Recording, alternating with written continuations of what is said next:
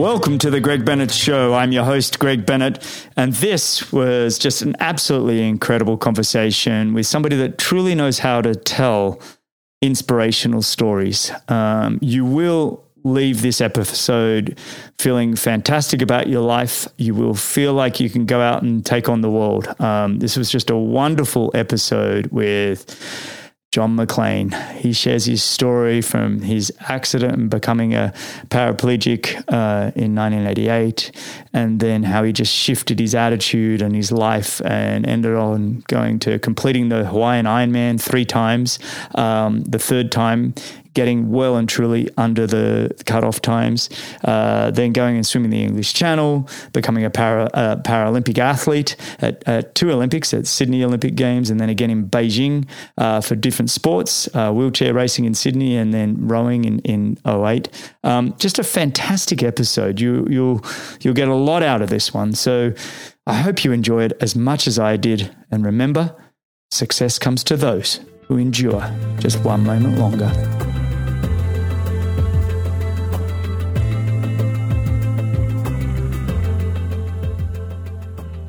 Okay, before we get into it, listen up.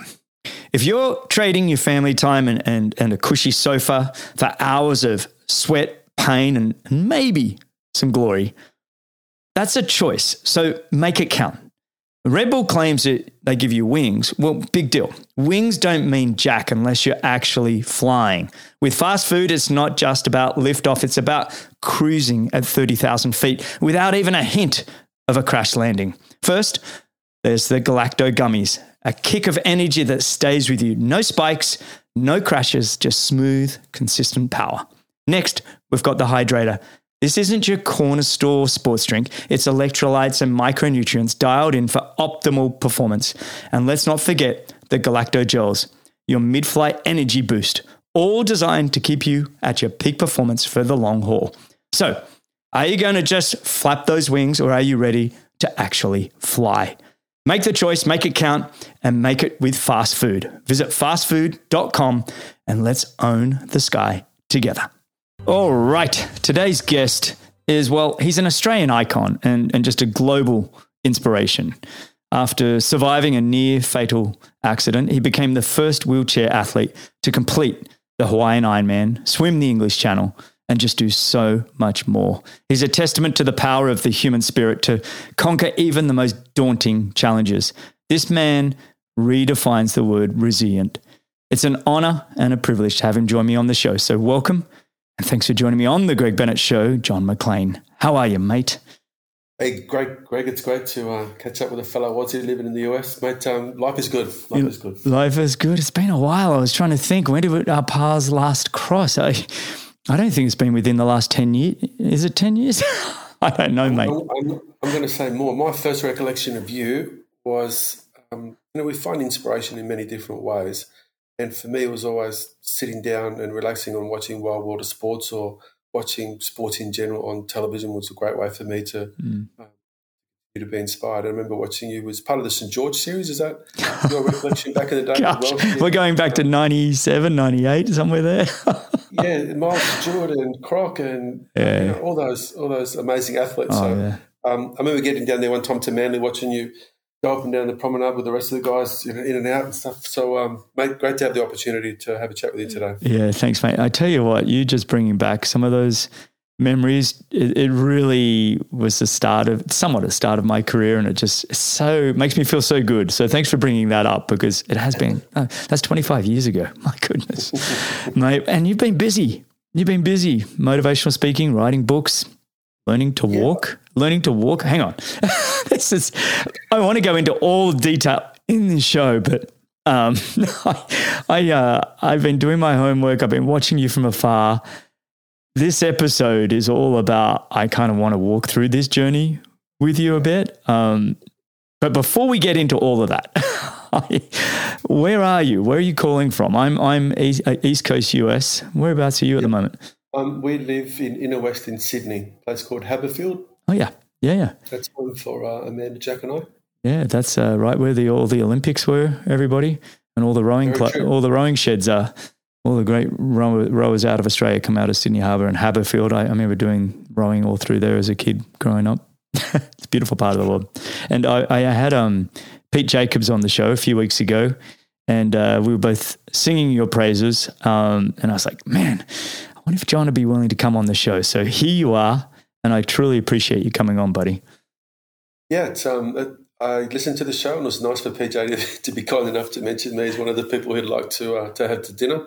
So I'm looking forward to that invitation. I can actually attend. That's right, he did too.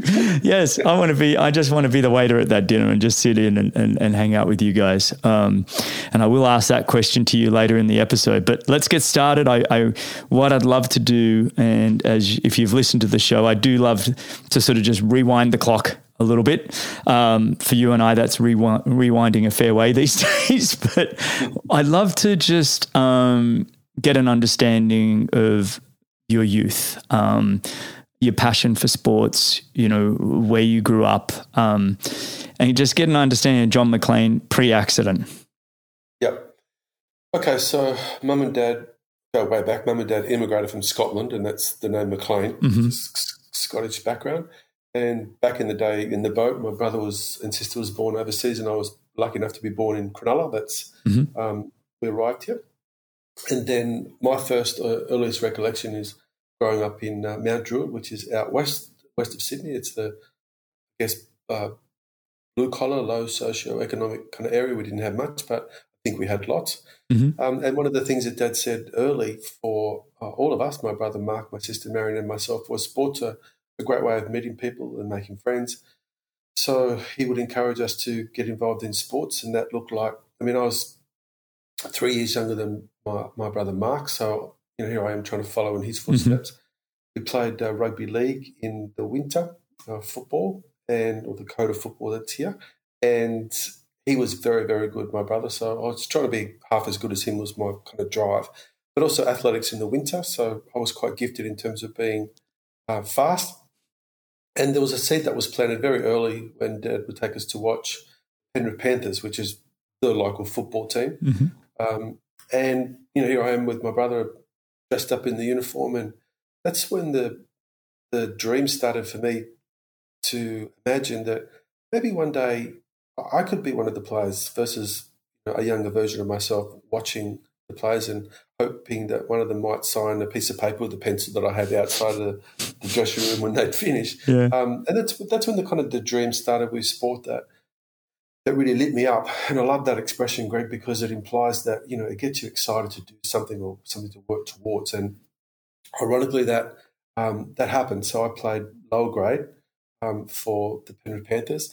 So I, I literally was able to chase a dream and catch it. And I well encourage others Mm. I encourage others to identify, like, you know, work out what it is, um, back yourself. And if you build a team to support, then there's every right for you and others to to catch the dream. So whether that's a dream in business or a dream in sport or whatever the dream is, if we apply the effort, then it's often the case we'll get a result. And for me, that result was uh, slotted in early as a kid. And when any boys or girls asked for my autograph, clearly I was overjoyed that someone would even ask and you know, you can imagine that little boy in me was mm. just very hopeful that someone might. Mm. So I mm. guess that's the early stages of of uh, of sport, and for me, and I thought at that stage that life doesn't get any better because I was literally riding the roller coaster and it was continuing to go up.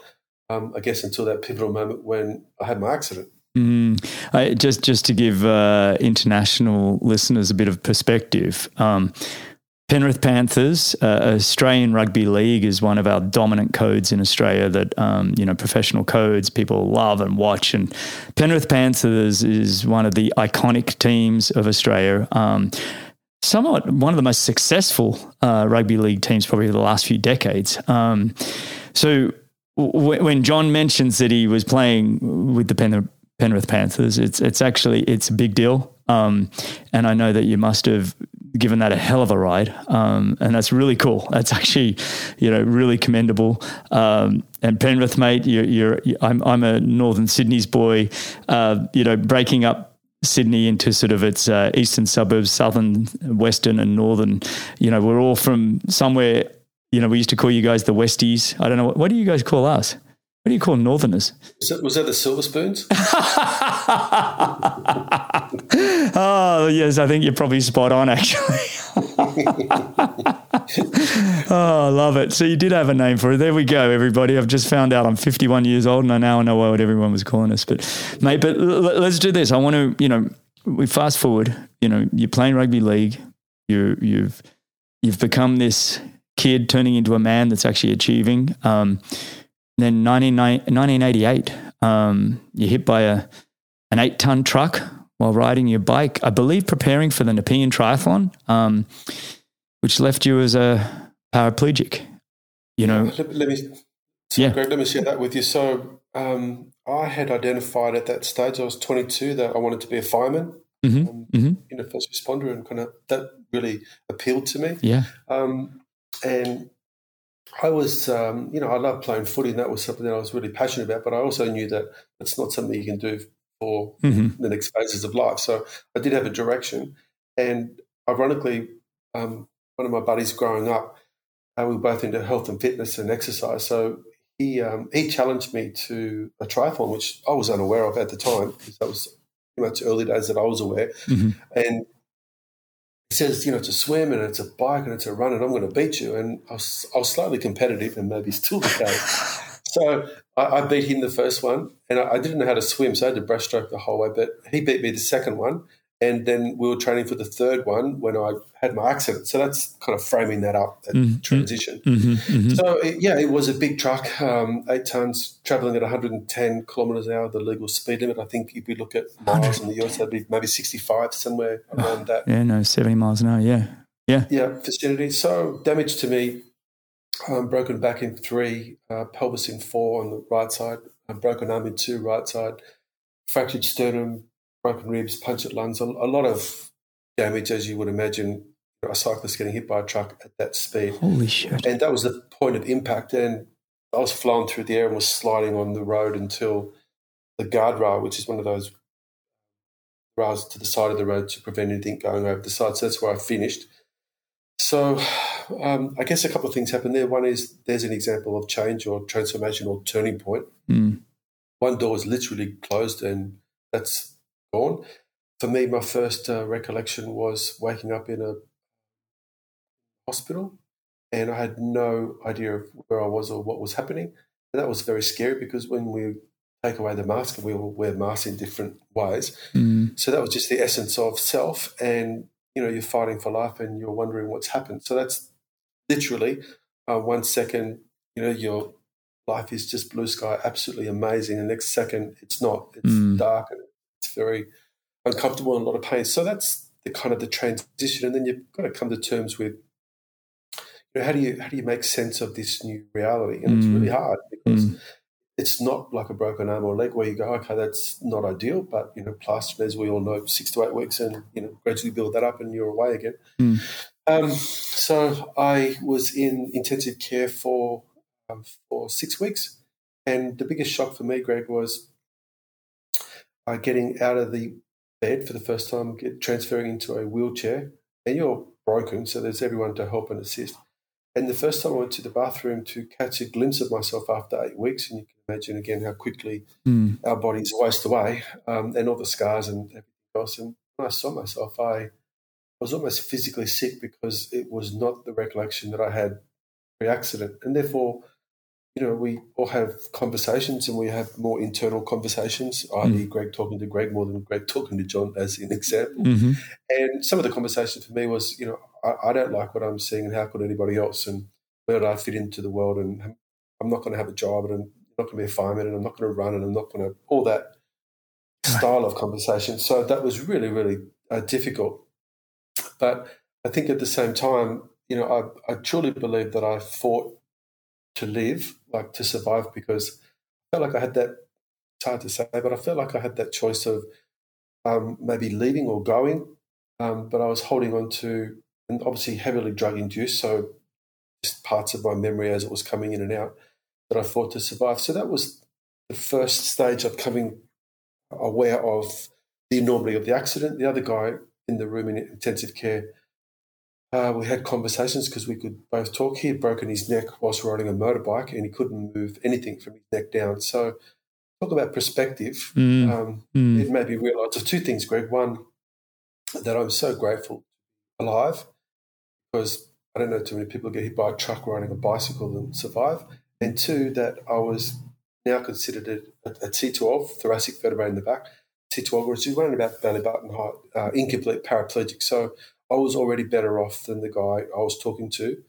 Um, I didn't see him for a while because we were both flat on our backs, but eventually I realised I was just so grateful for life and in time when to put pins and plates in my arms that I would hopefully get used to my arms again and my upper body. So that turning point was uh, from intensive care into the general ward. And when I was moved in the bed to the general ward, uh, the other three guys also were in uh, were quadriplegics and they were reliant on everybody. So you can imagine, Mm. not to say, not to say too much in the darkness, Greg, but you can imagine that when in time I could learn to dress myself again and could transfer from the bed via a sliding board, which is timbered to the wheelchair, um, and I could then wheel out of the room. When I wheeled back into the room, um, these three guys were looking at me, and I always felt guilty that I had the privilege of being able to use my arms to push myself around versus these guys who could not. Mm. It's So, am- you it's know, amazing. hospital time, you, you. Mm. Greg. I was just going to say it's amazing to have. It's amazing. Perspective is amazing. Um, everybody that listens to me on this show would know that I, you know, I, I I love to practice gratitude every single morning. Right? It's it's like go outside, stand on you know the ground, look at the stars if I'm up early, which I usually am, and just go through every aspect of gratitude I can, from fresh running water to fresh air, having a roof over my head, air conditioning, being here in Florida, um, and then going through every all the people in my life. And it's amazing how you can you can control what life throws at you with gratitude that then just gives you this enormity of perspective that you almost can't get down on yourself. But the way that you've managed that so early on in the piece. You know what I mean? Like it's, I, I kind of, was there an aha moment for you? Like in terms of, I'm going to, you know, I'm going to thrive, not just survive. Uh, certainly not in those initial stages. I think a couple of other pieces to share that my dad, um, he was a masseur, um, and also singing was his love. So sang at the Opera House, and it was a real privilege to see him do that. That's what he Oh, wow. loved to do and what would light him up. But he was back to the hospital. He was rubbing my legs, um, you know, trying to wheel life back into them. Uh, he said to me he would give me his if he could, and that's Mm, you know what I think all fathers should say. mhm. Um, my first recollection to dad was when I, in and out of the coma, was how was my bike, um, and you can imagine Greg the response there is like, "Hey, we've got bigger things to worry about than your bike." But um, so that, that's where I was in the mindset of you know trying to be competitive with my buddy doing a triathlon, and that's what I was doing at the time. So that was my dad. Uh, my brother saying to me, very pivotal. Um, he said, John, this is going to be a marathon, not a sprint. And I was a sprinter. So that in the context of sport, I knew that was going to be a long time. That was good advice. Mm, My my family doctor, he was brilliant. He came to see me as a little boy doctor, not a spinal specialist. He sat on the end of the bed, looked at all the notes, and clearly there were many. Eventually, he, uh, Dr. Gabriel was his name. He said, John, don't worry. You're going to be bigger, you're going to be stronger, and you're going to be faster. And then he left the room. And what he did, Greg, was he planted a seed of hope that in time um, I, I was going to be okay. So I, I took that and I tried to run with it. I used the words intently. Mm. And I said to him many years later, I said, Why did you say that? And when I saw him in his hospital at, at his practice. And he said, I saw a broken man and I didn't know what to say. And that came to me. I'm trying to lift you up or give you something. That's what came to me. So those words, um, you know, really inspired me to, in time, that I would be able to get out of the hospital and then start to build myself up, you know, and maybe I could be bigger, faster, and stronger in a different way. And Mhm. I, I think that was the case, and they were words of wisdom from, you know, from my dad, my brother, my uh, my doctor. So my best mate was there. So I, I had a wonderful support network, which we all do, um, that Mm. were around when the time was dark. My best mate John Young was there, see me in hospital once a week for four months. That's that's a big ask, Greg, when you just stop and you know, think about time today, it's relative as it was then. Mm-hmm. I asked him as well, why, why did you do that? And he said, when I was a kid, I was quite sick, so I spent a lot of time in hospital, and no one came to visit me. So you can see, I was, I was sad when when he shared that with me, but I was also grateful for the fact that he knew what it was like for me to be in that hospital, and that's why he wanted to be there for me, and he was. So I guess those people started to build uh, a level of confidence, and in time, you know, we start to see the light again. So it took a while, but four months is uh, the time that I spent in the spinal unit. Wow. And and then part of this journey, you know, this I'm going to be faster, stronger. You know, when was it that you started saying, okay, I'm going to set myself different goals? Obviously, you know, being a professional rugby player or, uh, or, or being a fireman, those goals had changed. But you you've set about and gone and broken, you know, multiple barriers um, as a wheelchair athlete including being the first to complete the Hawaii Ironman and, and swimming the English Channel and all these enormous challenges. W- was there a moment where you were like, okay, I want to, I want to do something extraordinary? Yes, yes. Well, I, I didn't say it as extraordinary. Here's, a good one. Um, I think mm. it's a good one, Greg, to share with you and the and the listeners because it's always good to to give perspective. So let me share this insight. So here I am. Um, my best mate, we built ourselves up, or me certainly belly button upwards. Um, and you know, we would train together in our gym. We called it the House of Pain, and the view was that um, you know, back to my doctor, that you know maybe bigger, faster, stronger to me meant I was going to run again, and if I pushed myself as hard as I could and give hundred percent, then you know I'm going to give myself every opportunity to run again. So that was the thought initially, and finally got to that point. Um, probably about 12 months afterwards when I'm in the bedroom with my dad and push myself so hard every single day. And I said, Dad, you know, it's, uh, uh, it's not happening. And I just got upset because I, I, guess I was holding on to tears for a long time that I didn't um, shed. Mm. And my dad was a strong, stoic Scotsman. He was a policeman walking the beat back in the day. So he was hard, hard. Mm. Um, he said, Son, um, you know, you, you got hit by a truck. And when he said that, it really resonated to the point that you know what, I did get hit by a truck, and I remember it vividly, and it hurts. And you know, I was just fighting against the truck, and I was fighting against the wheelchair, and I was fighting against, you know, a lot. And that's when he said that it landed. So it's the right person, right time, right conversation, and that evoked in me a lot of emotion. I'd started crying, and my dad held me and cried with me, and it was good, Greg, because it was releasing um, emotion. It was releasing a lot of pent up aggression. It was releasing a lot, mm. and you know, it, it, that never happened for me as a boy because dad was, you know, a soldier don't cry, you've got to be strong. And that's the generation at the time. And I'm sure his dad would have said the same, mm-hmm. presumably. So back to your question in the transition, um, he then said, you know, son, how far can you go? Uh, you know, which is such a beautiful question. It's a that's, wonderful that's, question. Oh my goodness, that's yeah, perfect. That, that's that's when that was planted, mm. and um, that's when I went. Well, okay, I need to accept the fact that I'm in the wheelchair. I need to accept the fact I'm not going to play football. I'm not going to run. I'm not going to jump on the beach. All that. And then I said to my best mate, Jono, because we were doing all the weight training, I said, would you help me? Um, I'd like to do the Nepean Triathlon again, but I don't want to do it with everyone looking at me or feeling sorry for myself or all those kinds of mm-hmm.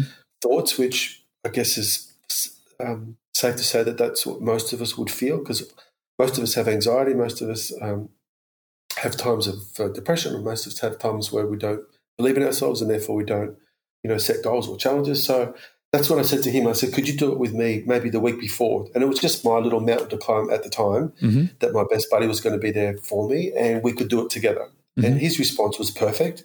He said, "No." he said, "You're going to do it with me and everybody else. You've got to face your fear, and I'm going to be there with you." So that's it. And bearing in mind, he's you know fully player, so he was 100 and 20 kilos. So that would, in pounds, probably. Uh, that, that's uh, what are we talking? 160 plus 20. He's he's well over 200 pounds. Yeah, yeah. yeah. So he's a, he's a big guy. He's yeah. six four, so he's tall. He's yeah. you know strong. He has a presence. So this is exactly what happened. We we go back to do the Nepean Triathlon. Um, there was one a wheelchair, one hand cycle, and you know a guy, a big strong guy, carrying, piggybacking his um, mate, friend to the water's edge. And you can imagine Greg Delly Carr was there as a photographer, who Yeah. I'm sure you know well. Yeah, yeah. The, the legend Delly, a photographer. He was, you know, snapping away on his uh, on his Nikon, and I felt very uncomfortable because, you know, this was I was so far out of my comfort zone because being an introvert, I was probably more comfortable to, you know, not to be in the limelight. Yeah. And anyway, back to the event, John. I said, you know, let's go. We're going to focus here. So he swam off, and I swam as best I could. I mentioned I wasn't a very good swimmer. Running was my kind of thing. And then eventually, I come to the conclusion, and there to the side in the water is Jono. So I swam onto his back. And Tench Reserve in Penrith by the river. I'm not sure you ever, you ever did that. I did. The, that was my first ever race, mate. 1986 in the Nepean Triathlon. Yeah, I was 14. Yep, go on. Perfect. So Yeah. You know how steep that hill is. Oh, right? yeah, So- getting out of the river. Yeah, so, so he, he, Jono is, and people are clapping and cheering, and you know I'm still uncomfortable. So then John puts me into my wheelchair, um, where I kind of transitioned and got changed and got onto my hand cycle, my hand bike. Um, and he said, "Are you okay?" And I said, "Yeah." He said, "Where you go?" So he takes off, and I take off, and then eventually do the forty kilometres. As you know, you know that race well. And then I got into my uh, wheelchair, and I went over to the Nepean um, Emu Plains side of the bridge, and we went up Sanctuary Drive, which is, you may recall, a very steep hill. yes, There yes. was an ambulance following me from behind, and the ambulance guy got out and he said, "You know, are you okay? Do you need a hand?" And I just thought, just a little bit more, right? Just if I keep on pushing a little bit more, and had to, had to catch my breath. And eventually, I got to the top, and eventually, I crossed the finish line, and I was the last competitor. But it, it, it lit me up, Greg, to say maybe there's something more. So Jono challenged me, and that was the event, which then led to transition this quickly for you. That led to watching Wide World of Sports back in the day, and here I am. I see Welchy win Kona. I see a wheelchair athlete participating, John Franks. hmm I'm so happy and proud that Welchy, uh, as an Australian, won the Ironman, which I'd watch as a kid, you know, back in the day. Mm. And it, with his Australian flag, he jumped in the air, you might recall, and they planted a seed. But maybe this guy in the wheelchair didn't finish. So maybe I could do that. Maybe I could be the first in the world to uh, do Kona, and maybe I could have my Australian flag, and maybe I'm not going to jump across the line, but I could do a wheelie. And Yeah, so yeah, that's where that yeah, um, yeah, yeah. transition is, and, and led to Kona. I love that. What what year was it when you came back and did Nepean Triathlon? How how long after the accident was that? Yeah, so that was 1994. Yeah, 1994, and that's when I watched uh, 1994 Kona's when Greg Welch won. So Yeah. that's what I saw on Wide World of Sports, um, and that's when that planted that seed. So I, I wrote away, wrote a letter, and the letter I got to Sharron Ackles, who was the race director in Kona, um, and she said, uh, "Yes, you can uh, try and qualify. There's a qualifying race in Panama City, Florida. Whoever wins the wheelchair category will come to Kona as a demonstration event." So that's the that's the course, if you will, if you'd like to try to get to Kona. So that's when I went to uh, Panama City, and I won the wheelchair category, and that's how I managed to line up. Wow. The, so there was no there was no gimmies. There was no gimmies for you. I mean, you still had No. to. You know, it's like. Uh, and the other fascinating thing is, you know, we skipped over six years. You know, um, Yes, you know that's that's taken. It took time. To your point earlier, like it, it takes time. I think y- your dad's quote of how far you can go. You know that no limits mentality. Um, that one that one's just fantastic. It's not about being perfect. It's not about anything else other than just saying, look, what else can you do? I love that. That one resonates with me.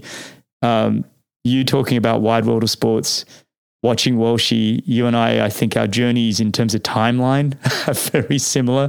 Um, yes, you know, I was racing Welchy when we'd come home to Australia, and I'll never forget, just bring it back to me for one moment. I'll never forget going to, it was 91 or 92 National Australian Championships or whatever. And it was up on the Gold Coast somewhere. And I was sitting in the briefing room and I'd done a couple of pro races, but I was really nothing. And Greg Welch walked in and he's like, G'day, Greg. I was like, oh, he knew my name. I was I was so chuffed, and then you know he went off to win the the big one, the Hawaiian Ironman, um, which inspired a lot of us. You know, you talk to Chris McCormack or Craig Alexander, yourself, a generation of Australians were inspired by that moment. You know, it was almost like when Australia won the America's Cup, you know, and John Yes. Bertrand, you know, in, in the early 80s, there was it 82, 83. Um, you know, and that inspired a nation of athletes as well. But there's moments as Aussies that I think that affected a generation that said, "Hey, maybe maybe I can do that too." You know, uh, tell me, tell me. I, I want to chat to you about, you know, you, you kind of skimming over the fact that okay, maybe I can do why Ironman and maybe I can finish it. What are some of the sort of challenges that you faced um, in these kind of events that are tough enough, you know, on the rest of us that aren't having to use our arms for the entire, you know, event? I mean, what, what, what are some of the things that you had to deal with that the rest of us wouldn't? Yeah, um, let me share some insights on that space. So I think coming back to the audience. So imagine if you're listening to this and therefore the questions you might pose of yourself. For example, you know, if I was to say, you know, could you could you run a marathon or could you get to the finish line of a marathon? Mm. And most people would say, outside of sport related people, most people would say no. Mm. And I like to follow that up with another question. Um, hands up if you could run a marathon or complete a marathon um, if your life depends on it. And all of a sudden, every single hand, as a presenter, every single hand goes up. Mm-hmm. So what's happened there is we've gone from uh, we don't believe we can to we believe we can because we don't want to die. So therefore, that reference is, you know, at least I'll get to the start line.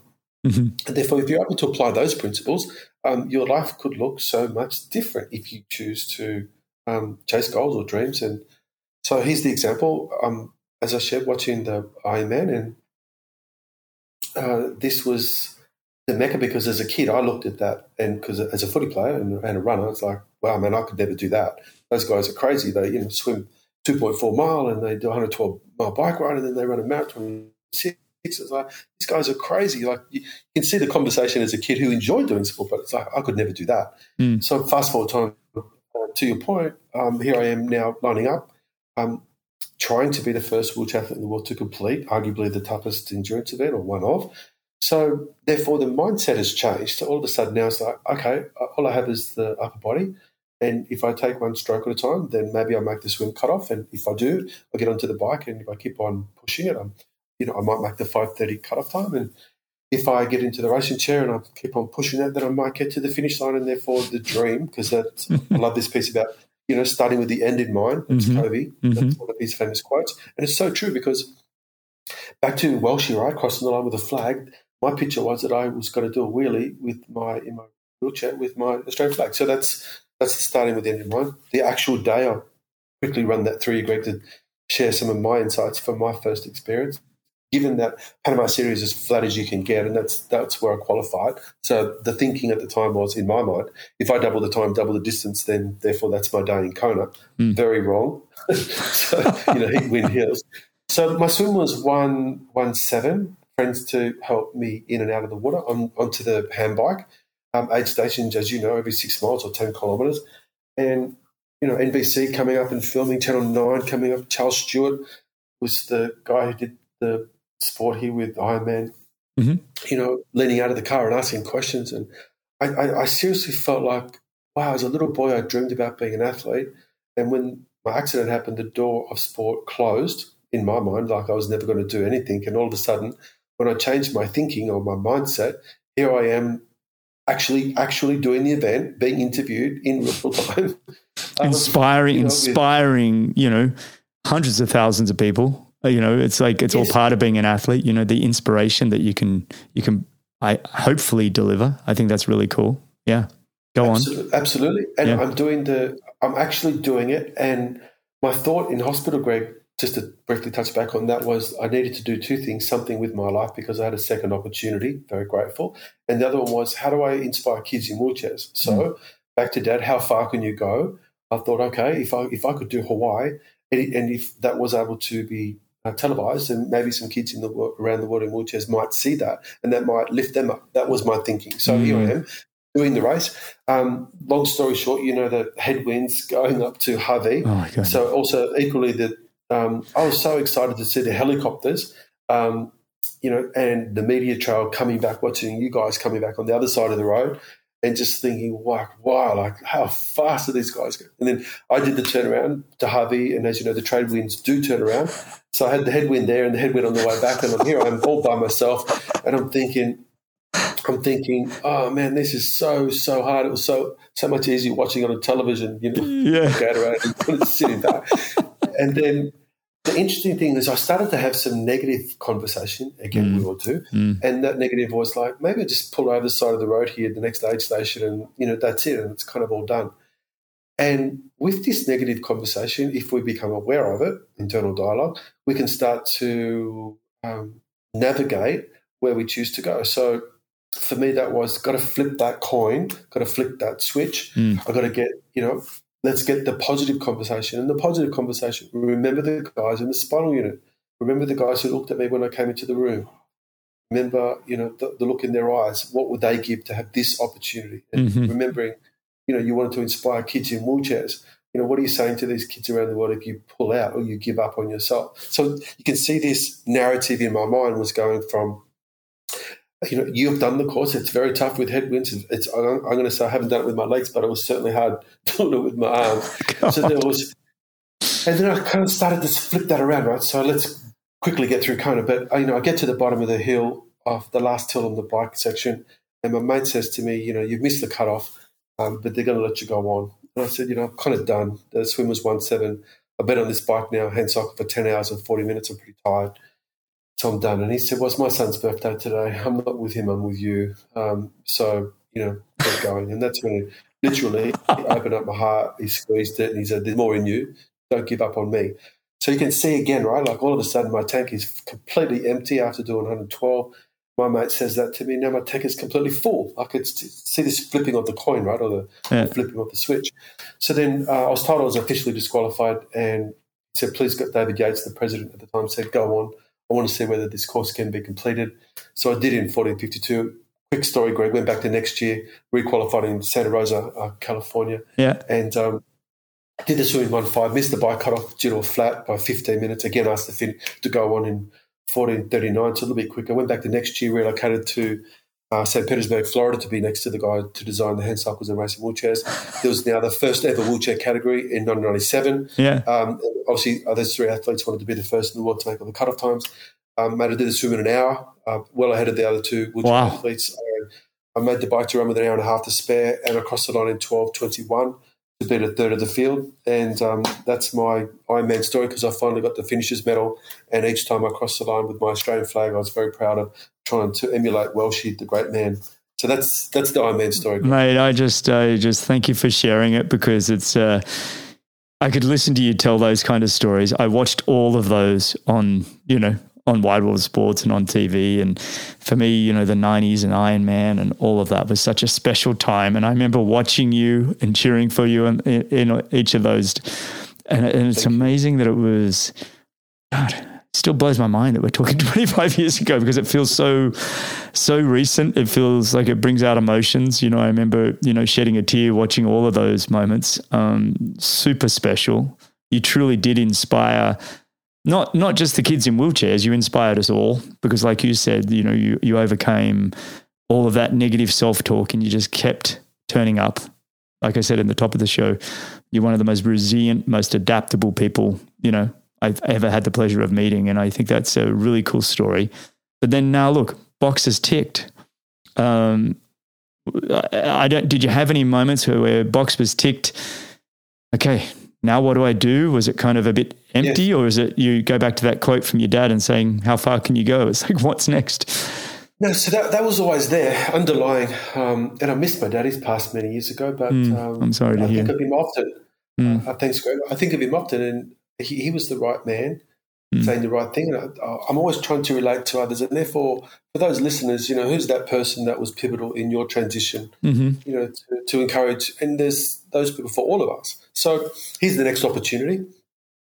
Hawaii is very hard, as you know. So I, I, didn't want to continue, and I could have stayed in that space maybe for a little while before someone came to you know knock me off the perch. But I just felt like I'd opened the doors for others, and now, as you know, Ironman mm-hmm. um, embraces wheelchair athletes, both male and female, and it's wonderful that if you would like to participate at that level, you can both um, at Ironman level as well as um, Paralympic level. There's mm-hmm. para triathlon. Mm-hmm. So hopefully, I was able to play a part in um, opening the door for the triathlon space. But moving on, um, I was at a local pool in Penrith, Penrith Pool, um, just doing a bit of a recovery swim because I, I, enjoyed this piece about exercise. I like getting up earlier in the morning. I like to exercise. I like to have that um, that feeling of and the enjoyment of how grateful I am to have the opportunity. That's remembering that I was in the spinal unit for four months, so that was an added piece on that. Here I'm having a swim, and this guy comes up to me, and his name's Ian Byrne,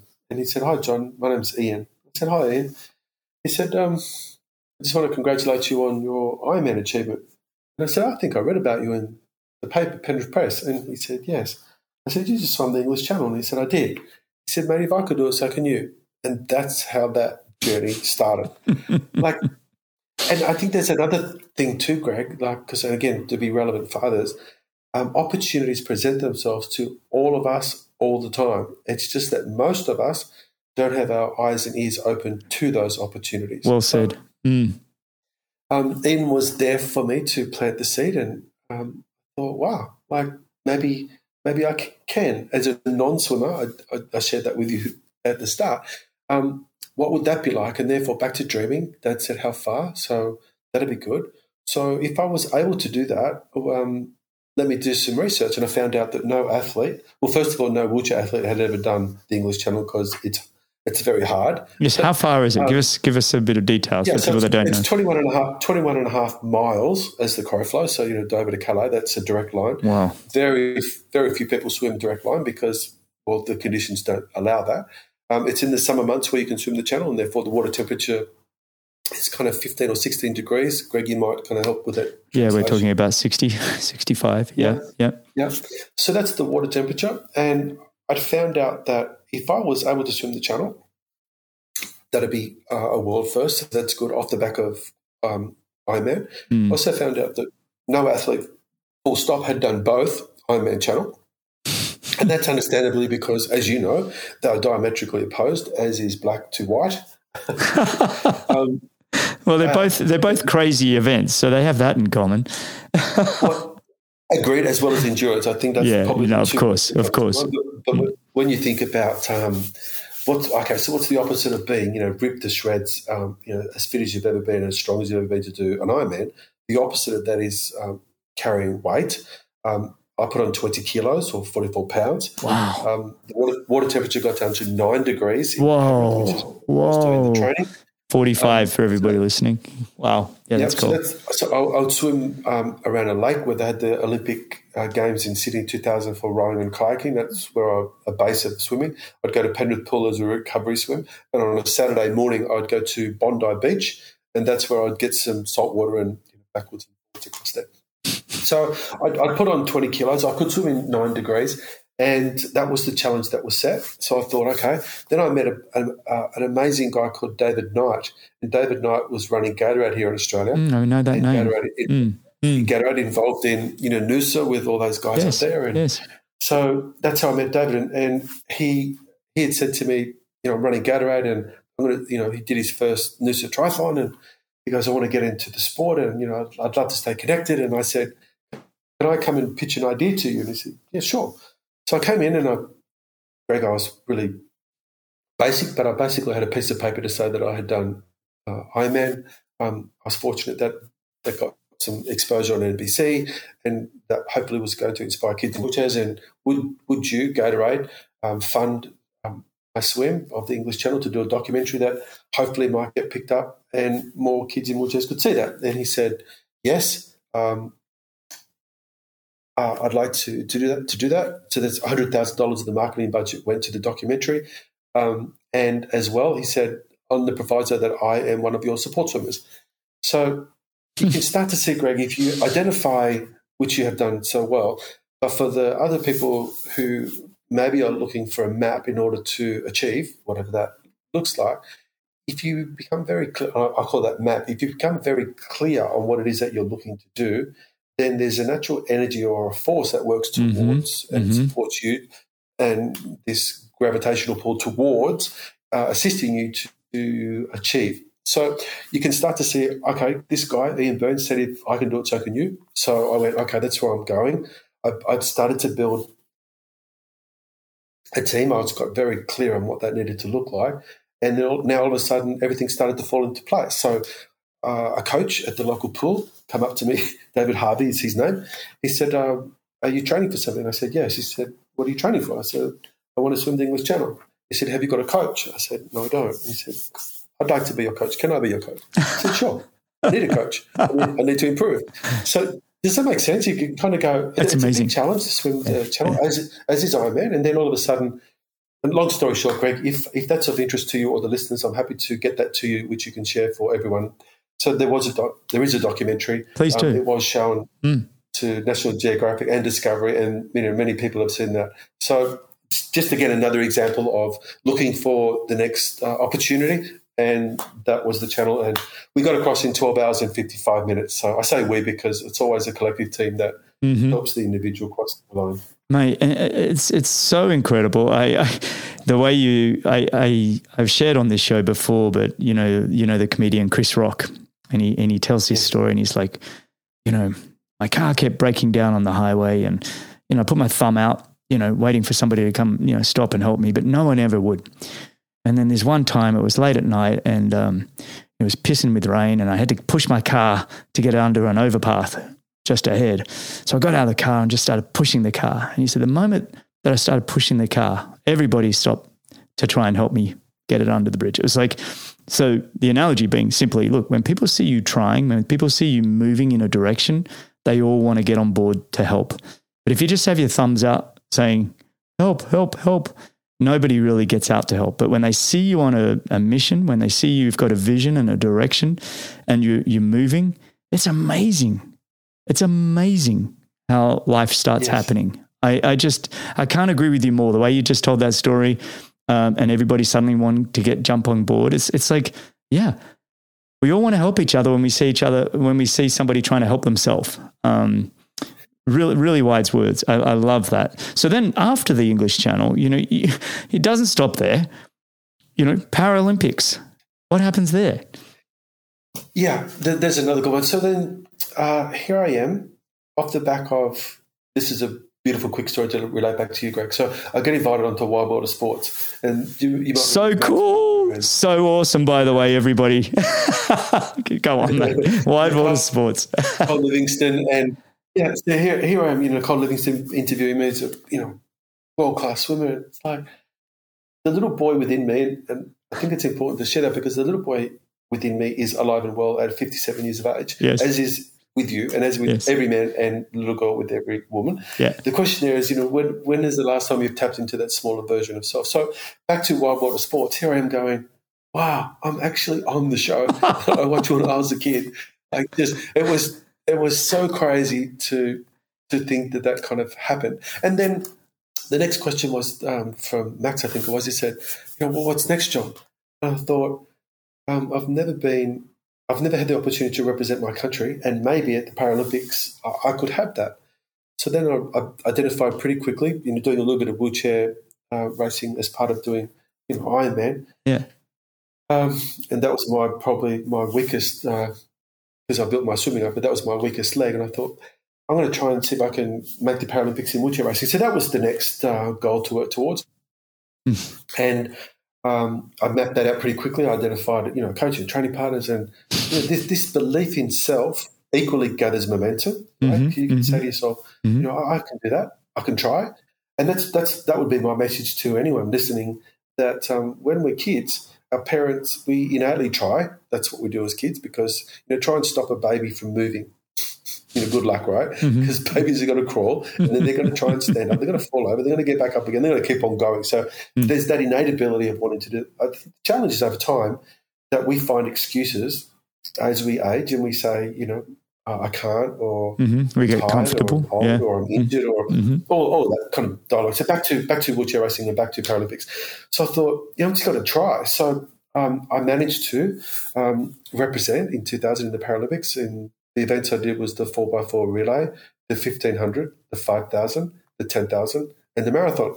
So I managed to achieve the objective. Uh, what I learned, Greg, was that um, you know some of the athletes that I had beaten previously in the lead up who medalled focused on one or two events at most, um, and I realised that um, you know you get tired when you're doing all those events in a in a period of time. I didn't I didn't have any background background in terms of you know I hadn't been in wheelchair racing for very long. I lost the 20 kilos six weeks after the channel, and then Yeah. you know now I was trying to be- be a, a world class. So that was the Paralympics in Sydney in 2000, which is a, a huge honour to represent at home games. Yeah, of course. And then after that, you went on to do, you kept going, um, more sports, rowing. Um, you know, it, was it, you just wanted to keep touching on every sport and see which one really fit?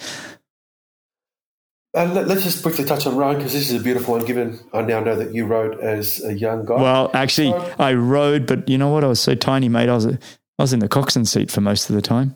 You're still in the boat, right? You're still in the I'm still in the boat. boat. I'm still in the boat. so here's how this happened. And again, just to share with the, the listeners the opportunity. So I received a phone call 2007, and the phone call was, John, have you heard of adaptive rowing? I said, no. He said, are you interested? No. And then he said, it's been included into the Beijing Paralympic program. Are you interested? Response, yes. you see how you see how it just kind of um, there was an opportunity that initially wasn't exciting to me because you know uh, it wasn't. yeah. But when he said it's the Paralympics, then straight away I went, wow, maybe this could be my gold medal. I get a second chance. Yeah. Wow, like what would that look like? So I go down briefly because I'm, I'm conscious of your time, but we go down Yeah. to the rowing sheds and uh, there's a, a machine called a Concept 2 rowing machine, which a lot of people may have experienced. Are one of the ways to completely destroy yourself. So, that, so the coach said, um, okay, we're going to lock the seat. So in your category, um, you know, the seat doesn't slide, so you have to pivot from your pelvis. He said, so the challenge is one kilometer. You need to go better than four minutes and 20 seconds. Are you ready? Wow. So that, that was it. Yeah. He said, okay, let, let's go. Push the button. I managed to do that. I said, what's next? He said, you need to win the state champs this weekend. I had not been in a boat. So I was like, okay. Um, and you can see how that's exciting, but also scary. Yeah, those boats are pretty tippy, right? I mean, what kind of boat they got? Yeah. That's, yeah. Well, yeah, the the, um, the adaptive boats are wider for extra stability. Yeah, but still, right. So yeah, but they're still, yeah, not still, easy. you- You've got you've got oars in. Can you fall in? Yes. And Yeah. did I? Yes, I did. So Yeah. um, that first initial times. So I just listened to what he had to say. So you know, as you know, come forward, engage the blade, pull back on it, and. Uh, so we, I managed to do that, and then six weeks later, he said the national championships. Uh, you need to win it. Number one, and number two, you need to hope there's a girl because it's a mixed category. And there, uh, I did, and Kathryn Ross, my rowing partner, did. And along the way, uh, as part of my first World Championships, a mutual friend um, uh, who owned a cafe, because I don't mind a coffee, he said, um, make sure when you get over there to say hello to my friend Drew Ginn. He's a good mate and he he was part of the Awesome Foursome. Yes. Uh, Drew is Yes. well renowned in the world of rowing, um, an Olympic legend. So that's how I kind of met Drew, and that kind of opened up the door to. He said to me, "The key is to when you get in the boat to switch on when you're in the boat, not when you're outside of the boat. Many people over process." He said, "You know, switch on when you're in the boat," and that was a really good lesson Yeah. uh, to learn. Love And then that. fast forward to Beijing, uh, we got uh, we came second to China. We uh, picked up the silver. 0.89 was the difference between that. So, the, and Greg, that was the example of rowing. So That's uh, awesome, mate. opportunity, Huge opportunities grace. continue to present, and when I see them, I, I want to chase them. Mate, it's, it's you are that person that just keeps pushing the car and people just want to get behind. You know, just even the way you share your stories, I'm like, ah, I got to do something with John. it's like, what are we doing now, buddy? And but let, let's let's move on because Yeah. 2013. Tell us about that whole year, that experience, that incredible journey of learning to walk again. Yes. Um, so it's let me let me start here. So the focus was that um, London was the next challenge in terms of um, rowing. Uh, initially, so I was invited back into the sport from Kathryn, and I applied effort working towards that. And I, a long story short, I didn't make the um, I didn't make the team, so I kind of struggled with that. Mm, And again, back to this roller coaster, which we all go on. You know, the life is uh, a series of sometimes you're driving the car and sometimes you're pushing it. You know, Chris Rock. Um, and, and then here I am now, and I'm kind of you know disappointed because I put so much time and effort into it. yeah, yeah. And Pete, this is where Pete Jacobs comes in. So we go up to Noosa, where Pete lives, as you know, and Yeah. Pete said, "I'm going to go and see this guy. Um, I've, I've been injured for a while, and he's kind of my last resort. His name's Ken Ware." Um, and when I come back, I'll kind of catch up with you and give you a bit of an update. So Pete comes back and he said, Mate, this is crazy. I went up there limping. I came back sprinting. yeah. up there limping, come back sprinting. He goes, "You got to go and see this guy." And I was thinking, um, Pete, you know, yeah, you're right. I've got a sore shoulder because you know I've done, I've done a, a, fair bit of rotation over time, and I thought if he could help, that that'd be great. So I, I go and see Ken, and Ken said straight up, you know, what do you want? And isn't that a beautiful question, Greg? Yeah. Um, because when's the last time someone stopped to ask you or you know the listeners that question? Which it really stopped me on my tracks to go, okay, you asked me something, I'm going to give you my response. Walk. And I said, if I was able to walk on the beach with my wife, that would be amazing. So that's you asked me what I want, and that's my response.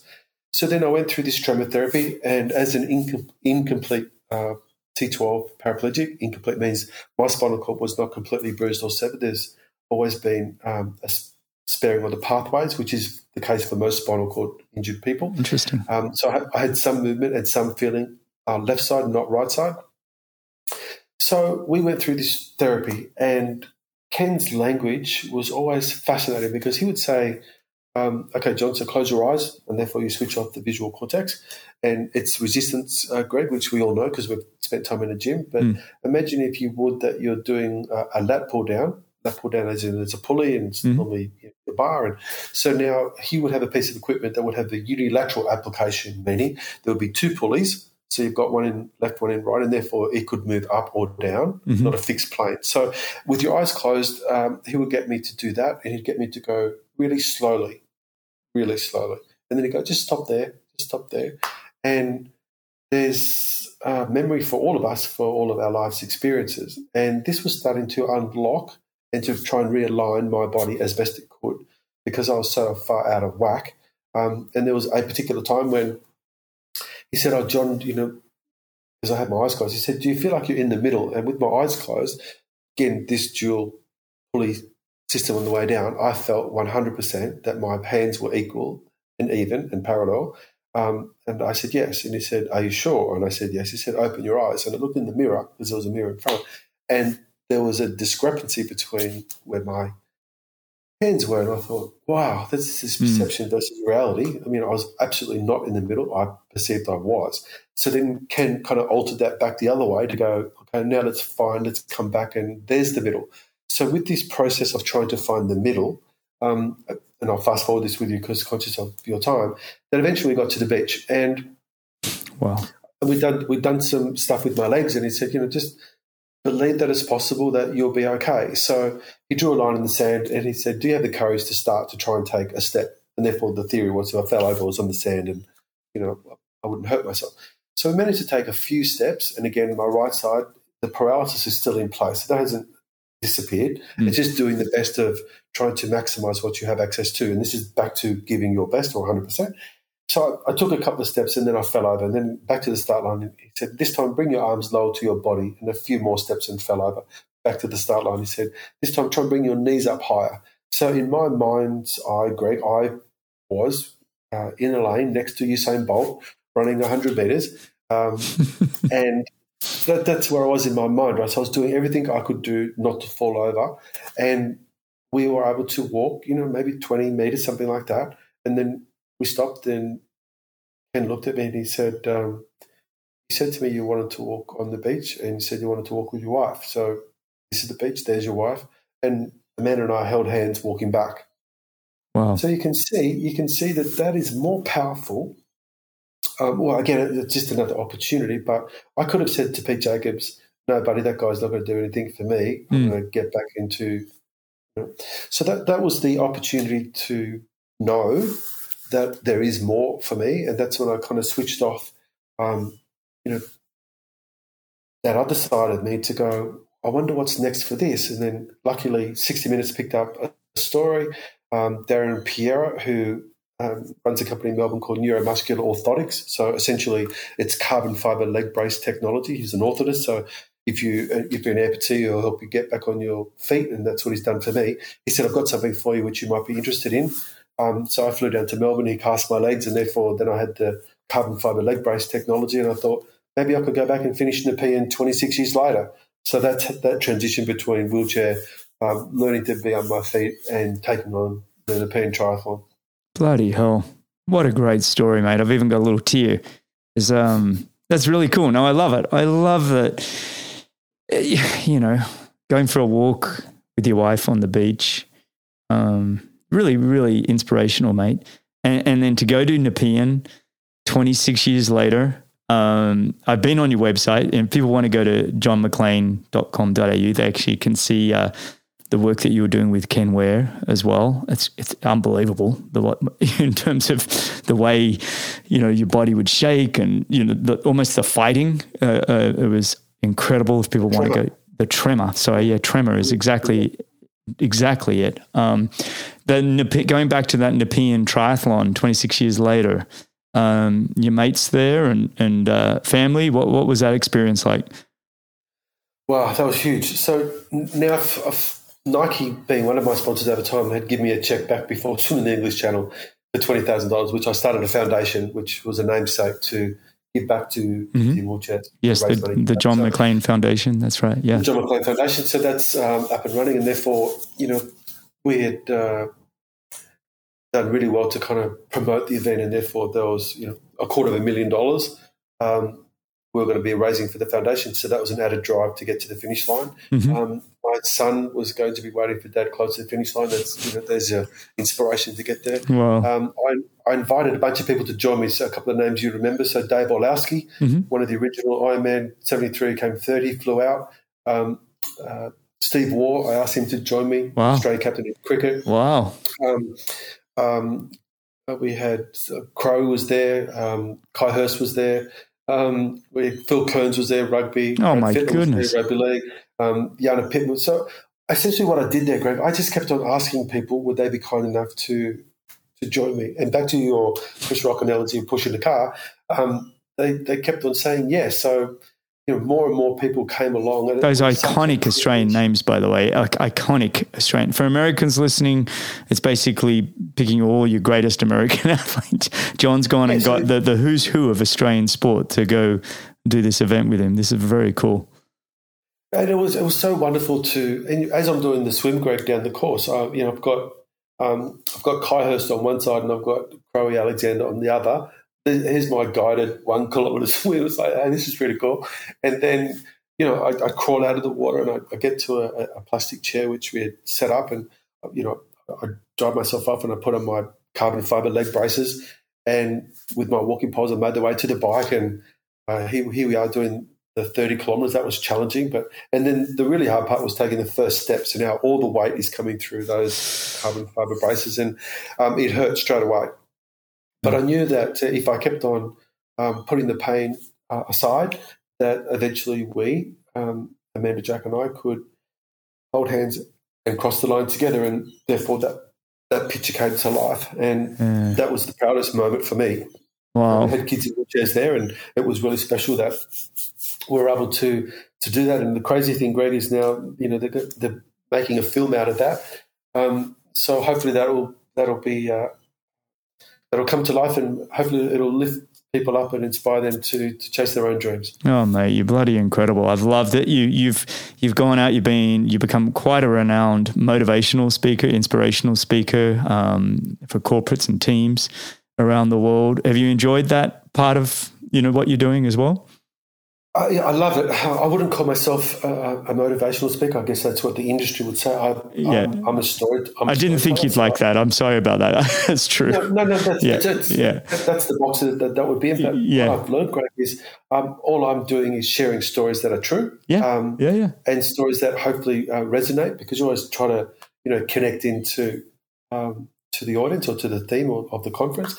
So I love telling stories about people who I love. So that's that's what I do for a living, and I'm I'm very grateful for um, for those opportunities that continue to uh, present both in the US and you know other parts of the world. I, yeah. I, I love recounting those stories and sharing them. So that's that's that's the job. And how about your um, your books? You've written a couple of books. How far can you go and change a change a constant challenge? Um, you know those books. Uh, how how was that book writing experience for you? That was interesting. So um, a US publisher picked up the book, ironically, in the US before doing the triathlon. Um, they assigned um, a writer, which I interviewed, and Mark Tabb is his name in the US. He's a very big name, often New York bestsellers. Um, Mark Tabb was just, he was the perfect fit for me, Greg.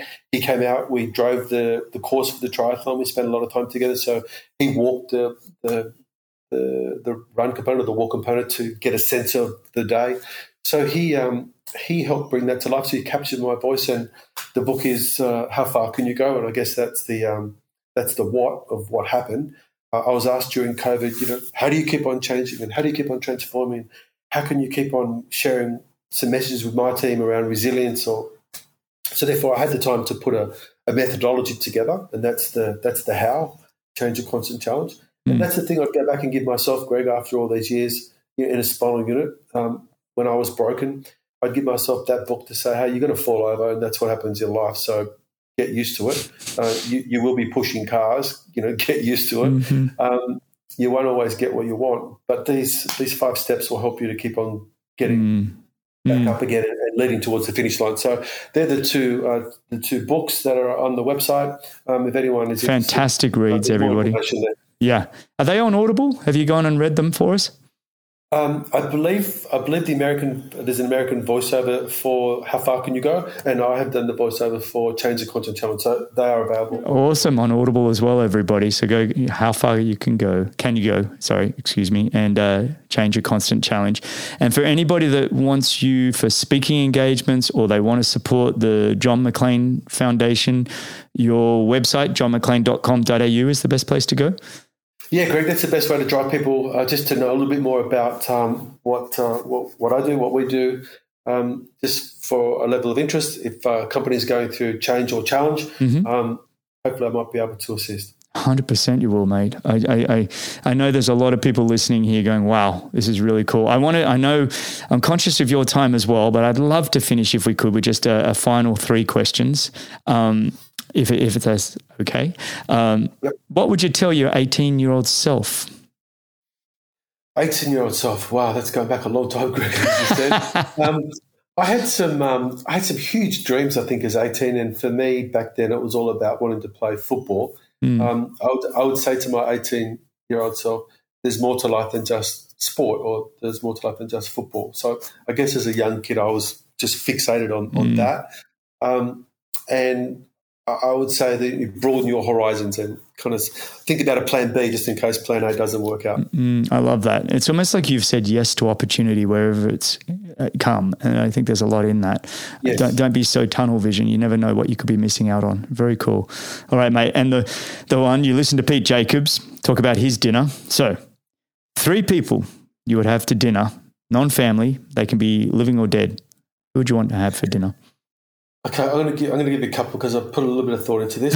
Sir, Ed, Sir, Edmund Hillary. Oh, first, wow! First man to climb Everest. Wouldn't yeah. it be nice to sit down with Sir Edmund Hillary and ask him about his journey, like what drove him to, mm-hmm. you know, to the highest peak on the planet? Mm-hmm. I, would love to have that. Um, Herb Elliott. Herb Elliott. For oh, those who don't know, um, Herb Elliott won a gold medal in 1960 at the Rome Olympic Games in the mm-hmm. 1500 meters um, in world record time. Herb uh, retired when he was 22. So he retired and he was never beaten. Yeah. So he went on to have a wonderful um, career. The mayor of the Gold Coast, wasn't he? Or wasn't he? Herb yeah, so he, he, he, Herb Elliott had moved around and yeah. So just from a running perspective, I was lucky enough to meet Robin Williams via CAF, and I'm sure you come ah. across Challenge Athletes Foundation with Bob Babbitt. Yes, some of the um, some of the guys who are involved in that. Lou Friedland's been a dear friend for me over many years um, Greg, who kind of ran Ironman for a long time. So uh, David Knight and I found ourselves doing the CAF event and we're sitting in a booth um, at La Jolla there and Robin Williams jumped into our booth and had this chat and a conversation. It was such a, wow. such a whirlwind um, opportunity. So um, I got I got to tell him because in terms of inspiration, um, when I saw Dead Poets Society, that really inspired me oh. to, in '96 to go back to finish Kona in '97, and I got to tell Robin you know how much I loved him and and that movie in particular, how it inspired me. Oh, so wouldn't it be wonderful to sit down and do that? Um, two more quick ones, buddy. I um, I had the privilege of doing a commercial for Gatorade in the US, which was aired at the Super Bowl, and I got a chance to meet Muhammad Ali, and that was that was a huge privilege for for myself. Um, but it would have been nice to go back um, to have a conversation with Ali when he was at his best, just to have those conversations. Yeah. And mate, I love I love music, so I'm chucking James Brown in there as well. I know this is more than three. no, this is um, awesome. What a list! could, could you imagine? Could you imagine a conversation with James Brown in it? Full like the, the, the, the king of soul, man. That would be so cool. Oh, I love it. I love it. Look at this list: Edmund, Sir Edmund Hillary, Herb Elliott, Robin Williams, Muhammad Ali, and James Brown. And I will cook the meal, and I'll be your waiter, whatever it takes to be on that one. That's awesome, buddy. Hey, where do you where do you see yourself in you know the next five years? What's on what's on the cards? Yeah, so um, I've been asked to do a lot more of this uh, coaching space. So now we do leadership stuff. I've, I've, partnered with a psychologist. He's got 30 years in that space. I've got 30 years in mine. So we go to um, blue chip companies, to corporations on leadership around the world to yes. help them assist their teams in change. So I see that business growing and ultimately getting to a point where you know, I'd love to create uh, chances with opportunities and offsites with CEOs and just sitting down having high level conversations around, you know, current challenges in their spaces and then to assist them to believe in chasing their own individual goals, both personally and professionally. So that's where I see myself in five years. And you'll be brilliant at it, buddy. Absolutely. I have no doubt um, you can really have a great impact on and all of those people. Well, mate, this has been fantastic. Do you want to finish with some rapid fire or you got to get going? Yeah, no, mate, I'm good. So whatever works for you, okay. I'll, I'll a coffee when, we wrap up. let's do a real quick rapid fire because they're kind of fun for everybody. All right, one book you, you'd recommend. One book I would recommend uh, Tuesdays with Morrie. Oh, lovely book. All right, coffee or tea? Coffee. Favorite event you've ever done? Oh, that's tough. Yes. Um, favorite event as an athlete, I'm going to say Kona. As a father and husband, I'm going to say Nepean Triathlon with Amanda and Jack. Yeah, very cool. Can a vegetarian eat animal crackers? Uh, if they choose. favorite Aussie slang word? Oh, g'day, mate. Yeah. Beach or mountains? Oh, beach. Best decade of music?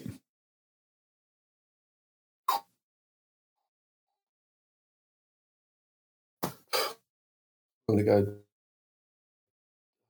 James Brown. So we're we talking? They were talking the 70s? yeah, I'm saying 60s, 70s, yeah. Jazz, big fan. Soul, love it, love it. Yeah, what's, all that in, love it. What, what's one bucket list experience you haven't done that you're kind of like, oh, that'd be kind of cool still? Is there anything still? You tick so many things. hmm. Yep. Yep.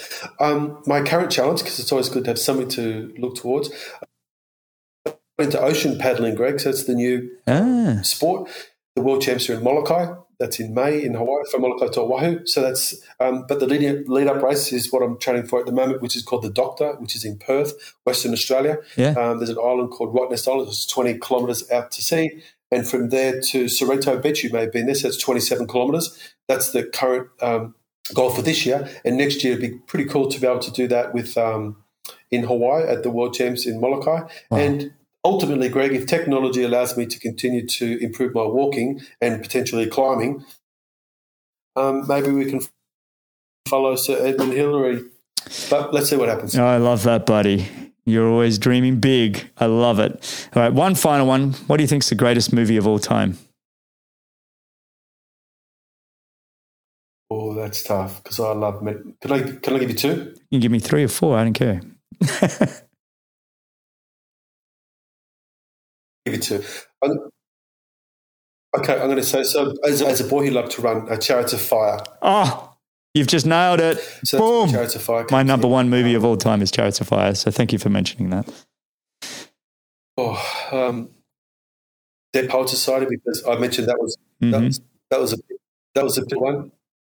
Uh, love it, and again, um, you know, having these opportunities because there were so many beautiful messages. Mm. Uh, Shawshank Redemption. I mean, there are so many. No, they're great. The ones you've just mentioned are all on my top few. So you and I can have movie nights together. Good to know. Mate, John, this has just been absolutely fantastic. It has been inspirational just listening to your stories. The way you tell stories is also incredible. I, I feel like I can see it. I, I feel like I can feel it in my bones. So very cool to have you on the show. I truly appreciate you coming on. Uh, it was just absolutely inspiring, mate. The way you tell stories was just absolutely brilliant. For having me and want to reach out and say thank you, PJ, PJ for uh, the introduction. It's been a pleasure, buddy. all right, buddy. And for everybody listening, uh, you can find all the show notes and timestamps and everything else at bennettendurance.com forward slash media. Also, go check out johnmaclean.com.au. You can go check out his books, How Far Can You Go? and Change a Constant Challenge. Uh, so go check out those on Audible, or if you like to read them hard copy, go to his website. So thanks again, John. Stay on the line, mate. I appreciate you, buddy.